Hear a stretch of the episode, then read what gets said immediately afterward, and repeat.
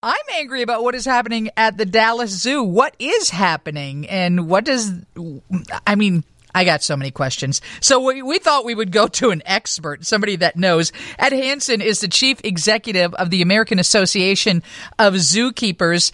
Ed, thanks for joining us. Um, they found the monkeys, right, that were taken from the Dallas Zoo? Yes, ma'am. They found them yesterday afternoon and they were transported back to the zoo safely. So for once, um, all's well that ends well for the animals in that part of the story. Were they found in an abandoned home? Is that what I read? That's my understanding. Is whoever took the animals out of the zoo stashed them in a in a nearby community in an abandoned home. So, are all zoo animals chipped? No, ma'am. Um, it really depends upon the animal and what exactly the process is. When animals in a zoo are chipped, it's not for if they escape, like your dog or your cat, if they escape, get out of your home, get out of your apartment, and can be returned and reunited with you. Animals in a zoo are chipped for identification purposes because you may have 15 tamarins in a cage, but you can't tell them apart. Mm. So when you lay hands on them, the veterinarians lay hands on them to do an exam. They run the microchip, and then they make sure the right health concerns get entered into the right health records. So there's been some issues going on at the Dallas Zoo. There was a clouded leopard that went missing all day on Friday, January 13th. They had to shut down the zoo. Then they found a vulture dead. Uh, the death did not appear to be natural. And then there was a break in again where they took these tamarin monkeys. Is is this this is highly unusual for zoos, isn't it? This is either a targeted um, attack, and there was actually a fourth incident where wire was cut on a different primate's enclosure, but the animals, it was discovered by staff, and the animals were never unsecure. So this is either a targeted attack or someone in the community has decided, well, they cut the wire on this and let the leopard out, so maybe I'll go cut the wire on this. And my guess is over the course of 20 days for four events, um, it was most likely the work of the same individual or individuals. I think most of us are kind of shocked that there isn't camera capturing all of this. It seems like all of us are on video anytime we walk down the street. I would have thought that there would have been cameras on every enclosure at a zoo. They're not really on the enclosures in the zoo because, again, this is, while it doesn't happen with alarming frequency, it does happen.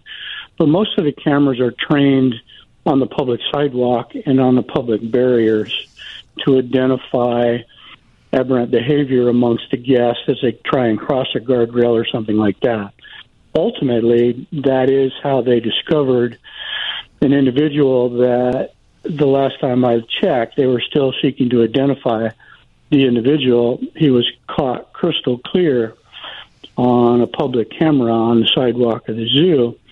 And my guess is pro- the police probably know who he is already, and my guess is that um, somebody ratted him out and told the authorities where the tamarins were stashed, and fortunately, they were returned unharmed. And, that's great because the stress that can be brought upon an animal like that, you don't know how they were transported, how they were taken. I mean, that alone could have done damage to that animal.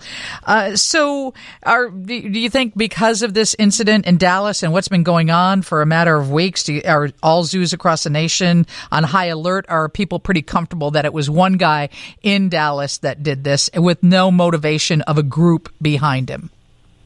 Yeah, I I can tell you that it's a hot button issue in my organization. Um, zoos are already talking about an increase in security, retraining of individuals that are that kind of stick out in a crowd sometimes.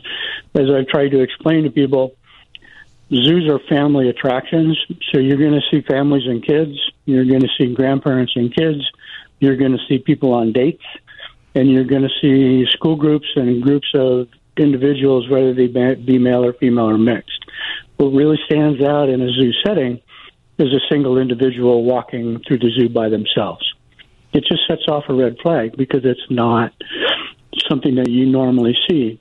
So staff is being retrained, heightened awareness, picking out individuals to kind of keep half an eye on, and those types of retraining scenarios. And I know Dallas is already installing more cameras and increasing security um, to hopefully combat anybody that might want to take another shot at it in the future. Yeah, it seems like a simple fix. I mean, we've got the technology to do it today. Before I let you go, Ed, Ed is the chief executive of the American Association of Zookeepers. What's the biggest challenge that zoos are facing today in our country?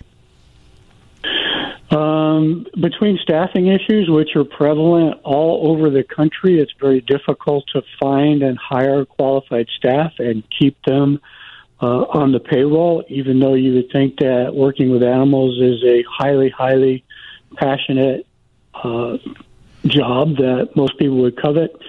Those challenges still exist post COVID, and that right now is what I'm seeing in this organization is burnout from job related stresses, and uh, we're no different than the rest of some of the industries that are out there. Thank you so much for joining us. I hope that they're able to keep everybody safe, all those animals safe in Dallas and elsewhere. Thank you, Lisa. Nice talking to you. Coming up, Steve has your news on 720 WGN, and then we're going to talk about cancer vaccines. They're getting a boost from science that was born here in Chicago. Yeah, there are a few out there already. Is this going to be a big part of our future? We'll talk to a professor and the director of the International Institute for Nanotechnology at Northwestern University. That's coming up next.